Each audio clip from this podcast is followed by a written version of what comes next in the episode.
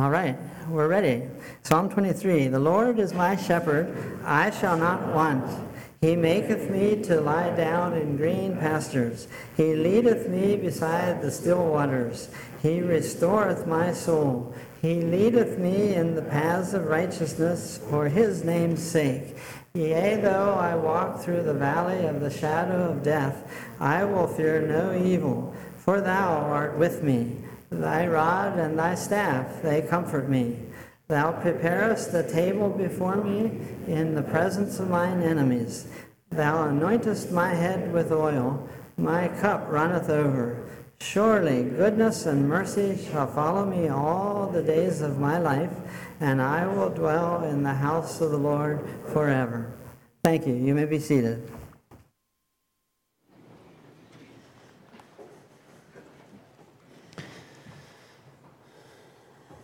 The title of the message this morning is The Champion. And it's a story, and it's one that we all know, and it's taken from 1 Samuel chapter 17.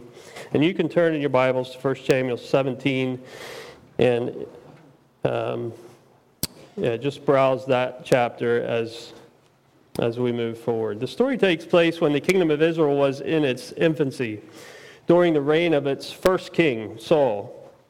God's people, it seems, had a perpetual enemy, the Philistines. And I think the Philistines originally came from the island of Crete, but they had settled in the coastal plains of Israel along the Mediterranean Sea. That's the western side, the western border of Israel is the Mediterranean Sea. And on the eastern side, there's a mountain range. And between the mountain range, uh, which is home to some very important cities, Jerusalem, um, uh, Bethlehem, uh, Hebron, and others, uh, are up in the mountains. And uh, Tel Aviv and some of those are down along the coast. But between the coast and the mountains is what is called the Shephelah. And the Shephelah is uh, ridges and valleys that run from the coastal plain up into the mountains. And I've never been to Israel, but I'm told that these, these, the area of the Shephelah is very beautiful. It's very productive and uh, with fields and vineyards. Now, in addition to the Shephelah being a productive and useful and, and beautiful area, it was also very strategic because uh, the Philistines or other enemies of Israel could make their way to the heart of Israel, Jerusalem, through the Shephelah, through these ravines and valleys that led from the coast to the city of Jerusalem. And the purpose was that uh, here in 1 Samuel 17, the Philistines were trying to snake their way through the Shephelah to get to Jerusalem in order to divide the country into north and south and therefore overthrow it. So King Saul catches up with the Philistine army and he confronts them in the valley of Elah. And again, I haven't been to Israel, but I'm told that the valley of Elah is one of the most beautiful of the valleys of the Shephelah. And the Israelites set up camp on one ridge, and the Philistines set up camp on the other ridge. And there's the valley of Elah between them. And they just sit there for weeks and they stare at each other. It's a deadlock. If either one travels down from the mountain into the valley and up the other side to defeat the enemy, they are completely exposed and it's improbable. They will not be successful. And so they, they sit there for weeks facing each other, staring at each other across the valley of Elah. So finally, to break the deadlock, the Philistines send their mightiest warrior down into the valley floor. And every morning and every evening for 40 days, Goliath came down to the valley of Elah and mocked the armies of Israel in defiance of the God of Israel. Now, throughout history, there has been numerous times where champion warfare has been implemented. And this was to limit casualties. And so the belief was that the gods decided who won the war. And so if you have two opposing armies, why go to all the bother of having all these casualties if you can just send one man from each side to duel it out and the gods can decide in that way who is the victor? It's called champion warfare.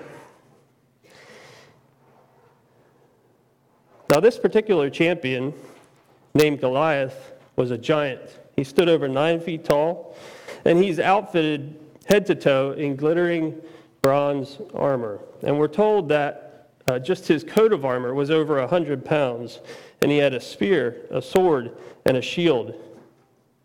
Basically, he was about 500 pounds of muscle and metal. He was a fierce warrior. He appeared to be deadly. For 40 days, the Israelites hung their head in dismay. They were in great fear of this beast of a man. He was simply too big for them. And then one day, David shows up. David is a shepherd boy who is bringing supplies for his older brothers who are enlisted in Saul's army. And as he's talking with his brothers, the giant appears in the valley of Elah. And it says that when the giant presented himself, all the men of Israel fled and were very afraid. So David begins to ask some questions about the situation. He is disturbed that no one is willing to fight this behemoth. David says to Saul, I will go, I will fight him. And Saul says, Look, you can't do this. You're an inexperienced youth, and Goliath has been a war machine from his youth. But David somehow convinces Saul that he is able, and he testifies that the same God that delivered him from the lion and the bear would deliver this vile Philistine as well.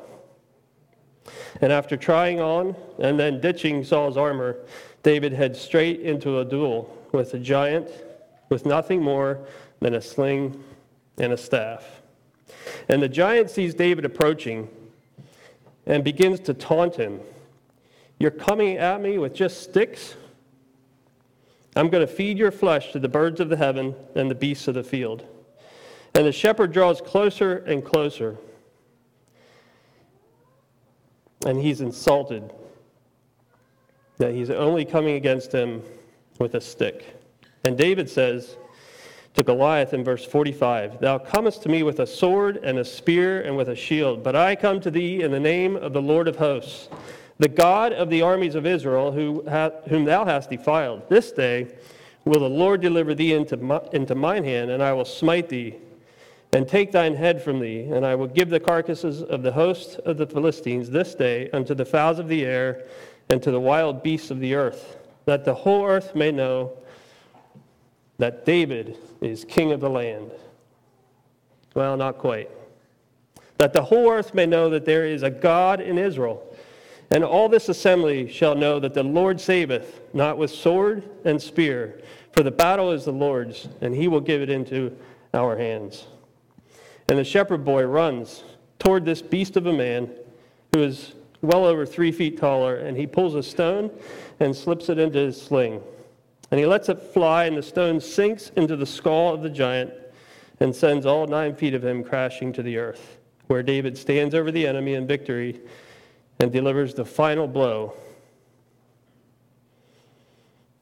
The entire army runs for their lives, and the Lord of heaven's armies did indeed bring deliverance that day to the children of Israel.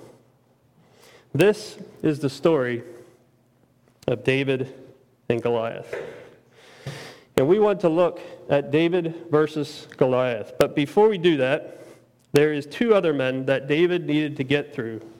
And we want to look at that as well. First of all, it's his older brother, Eliab. David versus Eliab. David was the youngest brother, and he has been anointed the next king. Eliab was the oldest brother. And in verse 6 of the previous chapter, the prophet Samuel mistakes Eliab for the one who should be the next king, based on his appearance, his size, and what Samuel perceives to be someone who looks like he could be a king.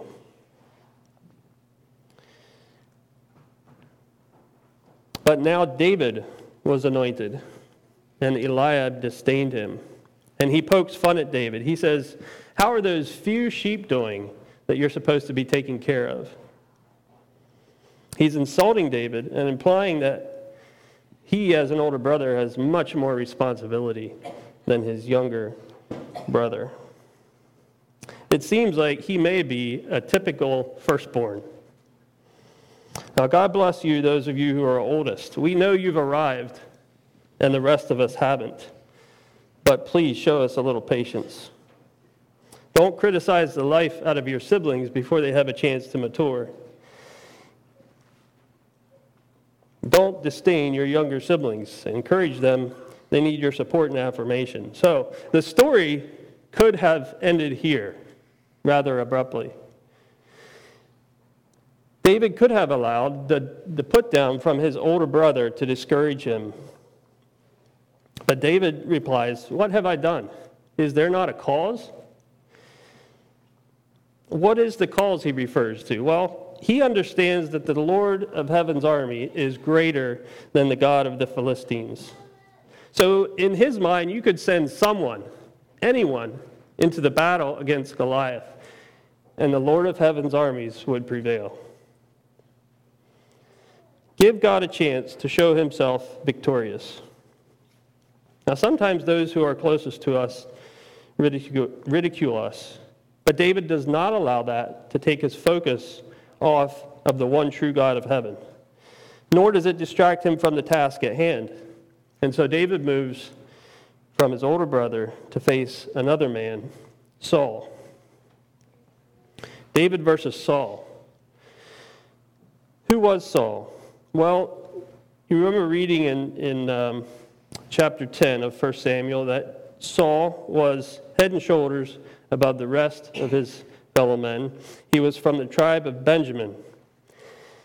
Now, in Genesis 49, Jacob blesses his sons, and he uh, seemingly passes over the first three. He gets to the fourth son, Judah, and he says, Judah, thou art he whom thy brethren shall praise.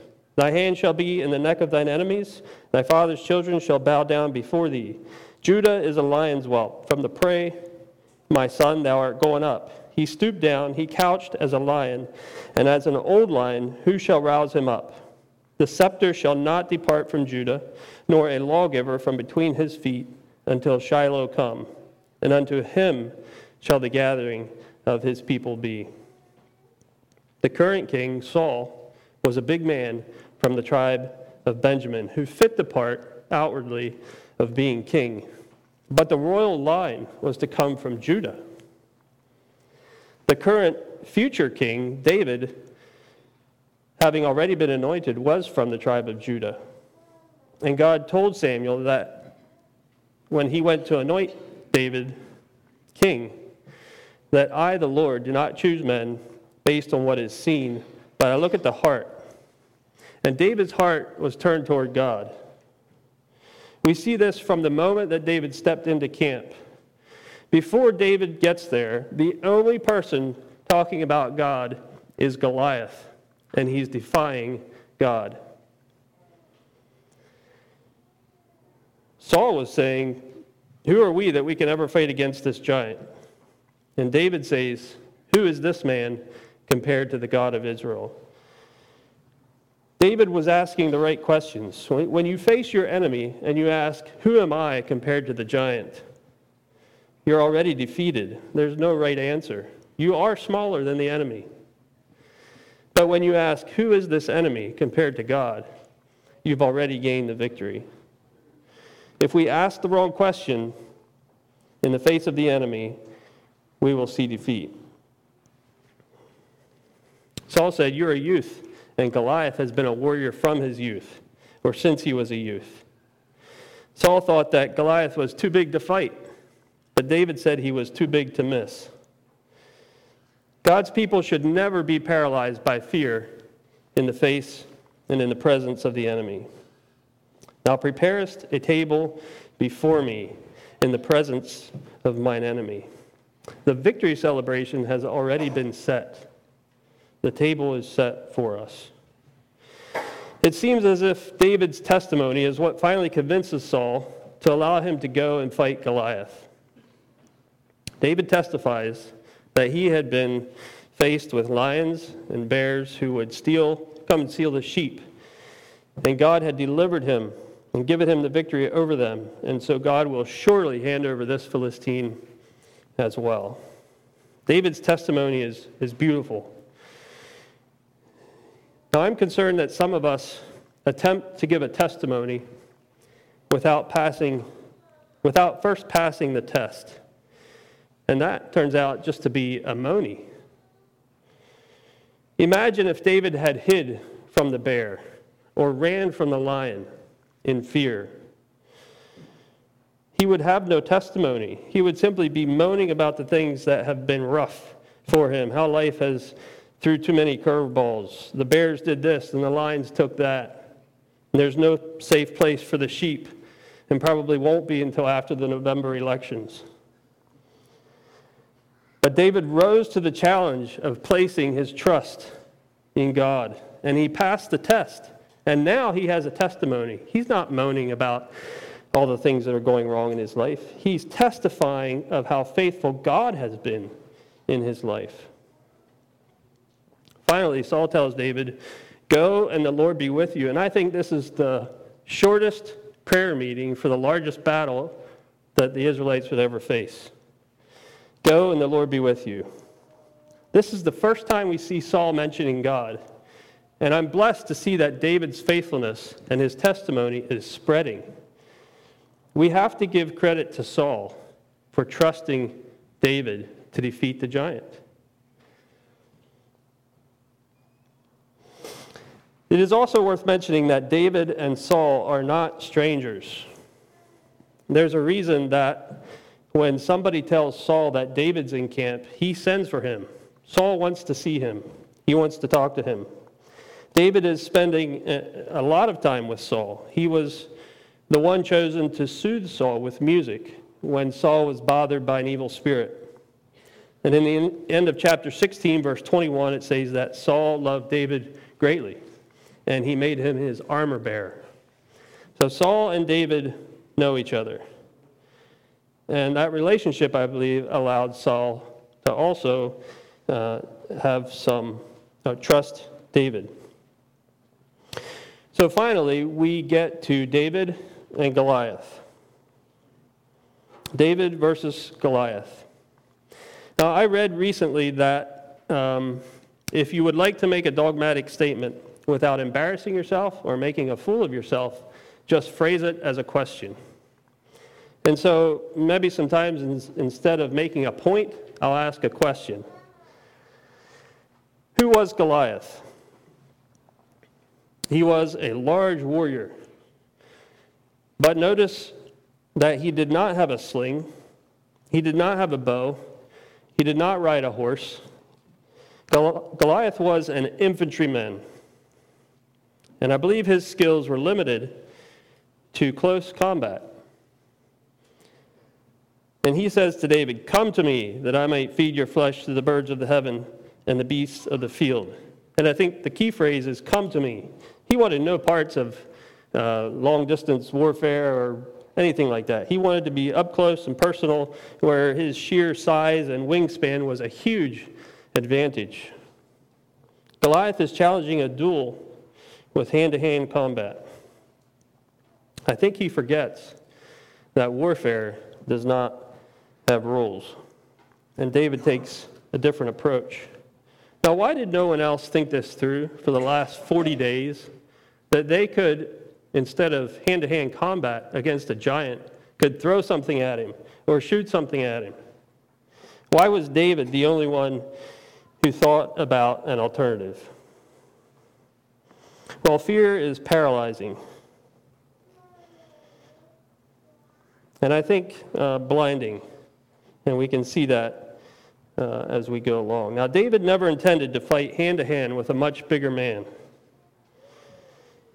And I don't know what was going through his mind as he approached the giant, but if it was evening, uh, Goliath came out morning and evening. And if it was evening and the sun was going down, he may, he may very well have been standing in the shadow of this giant. Yea, though I walk through the valley of the shadow of death, I will fear no evil, for thou art with me. Thy rod and thy staff, they comfort me. What about this giant Goliath? Let's make a few, do- a few more dogmatic statements formed as questions so as not to appear foolish. Is this giant really the fearsome looking warrior that he is dressed up to be? The giant, uh, I'm sorry, the Bible mentions twice in chapter 17 of 1 Samuel that when Goliath went down into the valley of Elah, somebody went before him bearing a shield. Why would a nine foot tall giant need somebody to walk before him bearing a shield?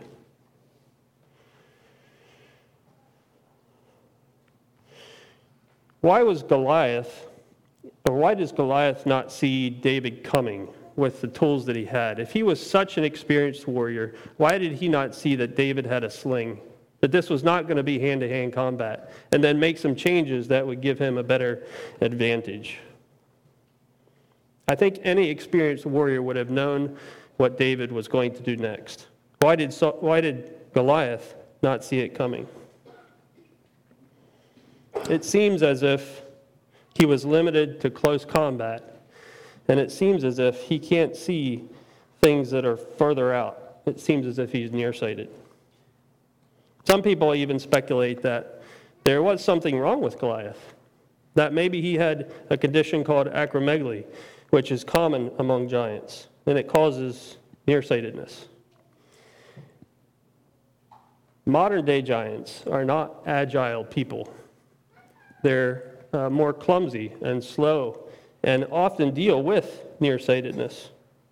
The, the tallest man was, was named Robert Wadlow, and he died at the age of 24, and he was still growing at 8 foot 11. And he had acromegaly. There's even speculation that Abraham Lincoln had acromegaly. So it causes nearsightedness and sometimes double vision. But in saying this, I may be taking some credit away from David's accomplishment, and I have no problem doing that. But I don't want to take anything away from what God did for the children of Israel that day. So that's why I formed it in a question rather than make a dogmatic statement. Was Goliath the fearsome warrior that he was dressed up to be? The Israelites on the mountain ridge, looking down on him, thought he was this extraordinarily powerful foe. And could it be that the very thing that gave him this fearsome appearance, this apparent strength, was also the source of his greatest weakness? We know Goliath's height, and we know how much some of his armor weighed. He's a 500 pound beast, and his metal and his ar- armor is shiny. And it flashes as he steps out onto the valley floor, and he looks like a monster. David, we know, is younger and much smaller than the giant. Probably in his late teens, if he had been 20, it's likely he would have also been with his brothers enlisted in the army. But this is sometime after he was anointed king. And I don't think that David was small. Or maybe I should say, I don't think he was small for his age. Uh, remember, he, he had done some pretty significant things up to this point. He had killed some fierce animals, he had grabbed them by the beard and slew them. And he, he puts on Saul's armor, and he doesn't, when he takes them off, he doesn't say, These don't fit. He says, These aren't proven. I'm not used to these. These are just going to slow me down. But he doesn't say they don't fit. And maybe they didn't.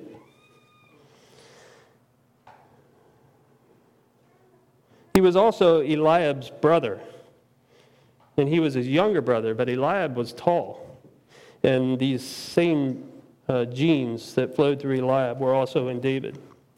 And so maybe he wasn't as small as we picture him to be. He was, after all, the king's armor bearer. Now, as they make their way toward each other, David and Goliath have a few words to say to each other.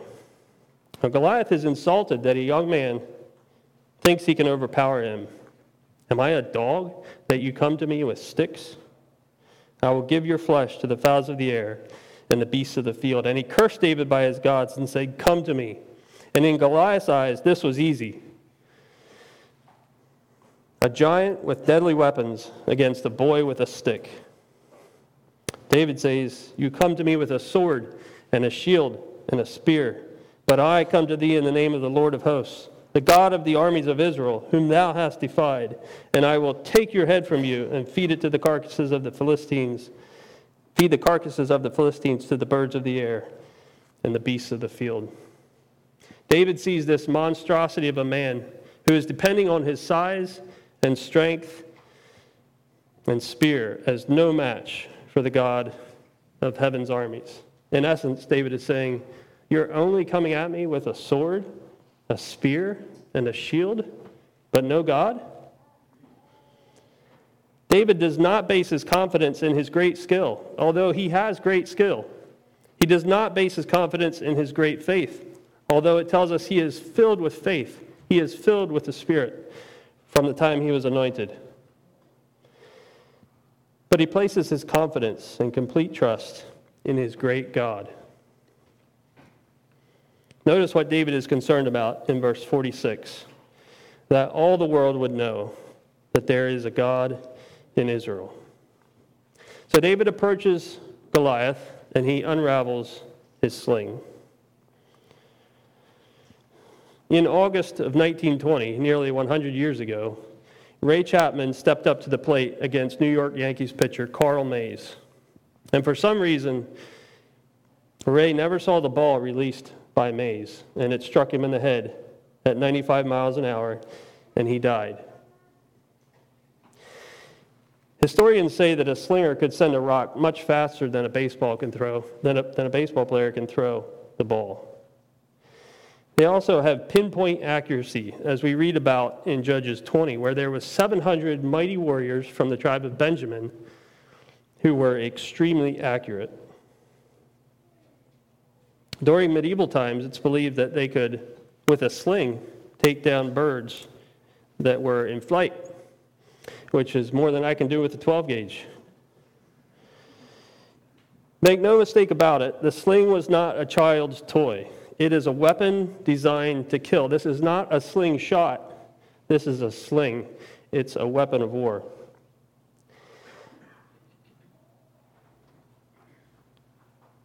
Some say that if you paired the rocks in the Shephelah, which were very dense and heavy, with an experienced slinger, you could achieve the same stopping power as a small handgun.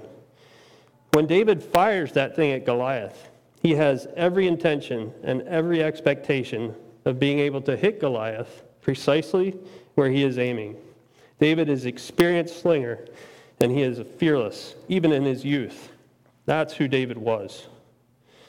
Goliath never saw what was coming.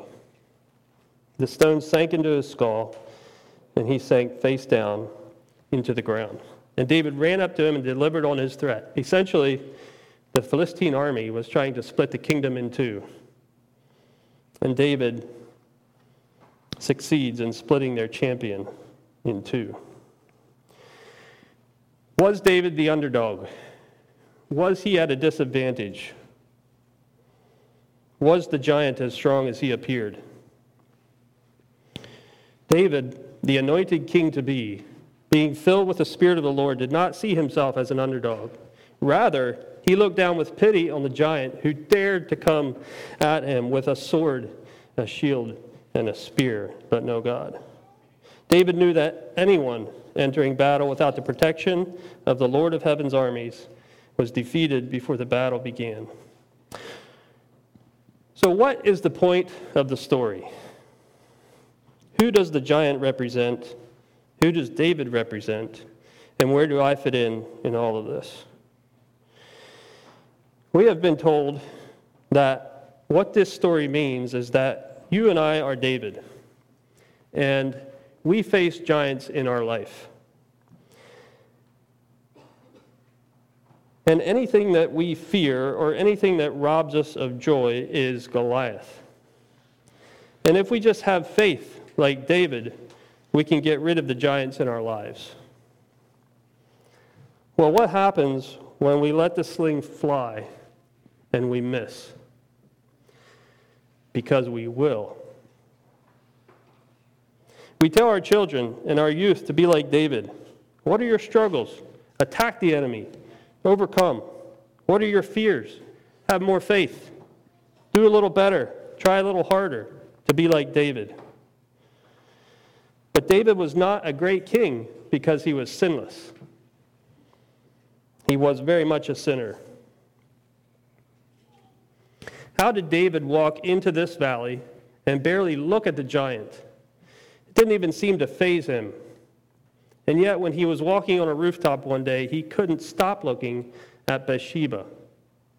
How can someone so focused on God that he doesn't notice the size of a giant let his, let his focus wander so far into lust and murder? How can someone who takes down lions and bears be overrun by his own passions and desires? And if I tell those who are struggling to just put more effort into their struggle, just to have more blind faith that they can overcome, just to try harder to be more like David, we are setting them up for failure, and a big one. So even David, in his own strength, experiences failures, times where he missed, times where he didn't even pull out the sling, and he didn't even put up a fight, times where he sinned. And this story is not primarily about the faith of David, and it is not about Goliath. And it doesn't give us a blank check to live like David did in every respect. But we sort of teach our children this, and it's confusing.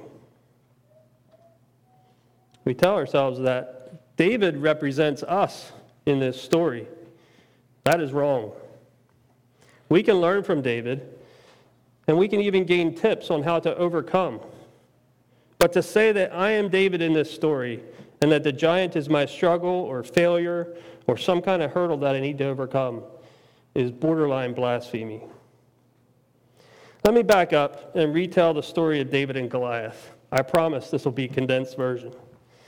David's father said to his son, the anointed king, the one chosen by God to deliver Israel, to go down to the battle and check on his brothers. The son, who is David, when arriving at the valley of Elah, finds that they have resorted to champion warfare. In this method, only two men will fight to determine which side is victorious. When David walked into the valley, all hope of deliverance was on his shoulders. If he wins, Israel is delivered. If he loses, all Israel is lost. David willingly went and risked death by a giant to rescue his nation and bring deliverance to the people of the land. The son that the Father sent did what no one else could do. All Israel was represented in David that day as he entered the valley as their champion warrior. All shared in the victory of David. There was another conversation, this one in heaven. The Father asked the Son to go check to go to earth, to check on the state of mankind. And the Son, being willing, was born into the lineage of David of royal descent, and he lived on earth, and he faced fears and trials as a man, and he was tested, and he found to be faithful, and he developed a testimony of being tested in all things that we as humans are tested in, and he overcame them all. After living on the earth for 30 years, we find him, Jesus, in great agony in the garden. He's not in the valley of Elah, and he's not in the Shephelah. He is up in the mountains outside of Jerusalem, in the Garden of Gethsemane, and he is entering a much bigger valley than the valley of Elah, and he is facing a much bigger foe than the giant Goliath. And he is begging the Father to take the cup of suffering away from him. He is feeling the weight of death, of sin. It is death on a cross, the cruelest of deaths, reserved for the most rebellious outcasts and sinners. But more than that, he is bearing in his body, on his shoulders, the sin of all humanity as he enters the valley. He knows that the sin deserves death and separation from God, and he will bear in his body our sin. And he will receive the full wrath and justice of God. And the devil is smiling, and he feels himself swell up with pride. He is turning out to be quite a formidable foe, a giant, if you will. The devil has indwelt and twisted the very people God has chosen. The children of Israel were given the law and had all the blessing and connection to God. And the devil has made his way onto the valley floor of Elah, and he is sneaking and snaking his way through the ravines toward Jerusalem. And he knows if he can win this battle, the entire world is his. And he has done a fine job of fooling them into believing that in the story of David and Goliath, which they were very familiar with, they were David. And they needed to personally be victorious in order to obtain victory. And Jesus' final words in the garden are, Not my will, but thine be done. And not long after that, the Son on the hill of Golgotha faces death on the cross and separation from the Father. And while giving his life to be the final and only sacrifice that can ever make atonement for my sin. With his death, he sends a rock into the forehead of the devil, and the devil lies in a heap on the ground. And three days later, Jesus, raised from the dead, victorious over death and sin, and he stands over the giant and makes one final blow, securing victory for all believers for all time. Victory over the giant of sin and the devil and death. So here we are, 3,000 years after the Battle of Elah, and we marvel at how a young man was able to kill a giant. But more than that, we look back to Christ and we praise him for being lifted up, for defeating death and sin. He who knew no sin became sin for us. Christ took our sin on himself. He received the wrath of God. Instead of me receiving the just punishment for my sin, Jesus took it. God looked at Jesus and he saw my sin, and he unleashed his wrath on him. And when God looks at me, he sees the righteousness of Christ. And I receive all the love that is due Christ. I am adopted into the family of God, and I receive the inheritance that Jesus deserved. God does this all for me because of Christ and his righteousness. This is the real story of David and Goliath. It is not about Goliath, and it's not really about David. And it is certainly not about you being David. It is about the gospel of Jesus Christ unto salvation. It is about our champion, Jesus, who entered the valley as the representative for all humanity. He is our champion. There is salvation in no other name, and he alone gains the victory over the giant. He alone gains the victory over the giant. He alone is the Savior of the world. And when we face our enemy and we lose, it is because we don't accept the victory that our champion, the Lord Jesus Christ, obtained for us. We need to stop trying to win our battles and accept the victory through Christ. Stop sharing your money and start sharing the testimony of someone who has been tested Jesus Christ, our champion. He passed the test and he gained the victory. And one day our champion is going to return and rule in righteousness and justice and victory, not just in the valley of Elah and not just in the Shephelah and not just in the Middle East, but throughout the world, King of kings and Lord of lords. If you feel as if life is presenting giant after giant after giant. And these giants are taunting you day after day after day. Stop cowering in fear of this enemy. Remind the enemy who your God is, and allow the one who has already won the battle to provide deliverance for you. Spend more time looking at Jesus and less time looking at the giant. Spend more time telling others about God you serve than the giants you face. And stop believing the lie that the giant is bigger than your God. Victory belongs to the Lord. The battle is his. And one day every knee will bow and every tongue confess that Jesus is Lord. The story of David and Goliath is all about salvation and deliverance provided through the victory of Jesus Christ, who is our champion. He took our sin and gave us life when we deserved death. Who are you in the story? Well, we are not David. We are scared. We are fearful. We are the cowering Israelites. But those Israelites achieved victory that day through David. And we, in our weakness, achieve victory over sin by what our champion has accomplished for us on the cross. Accept the victory and the gracious gift of life. Recognize that you are a sinner. You need a Savior. You need a champion. You need Jesus.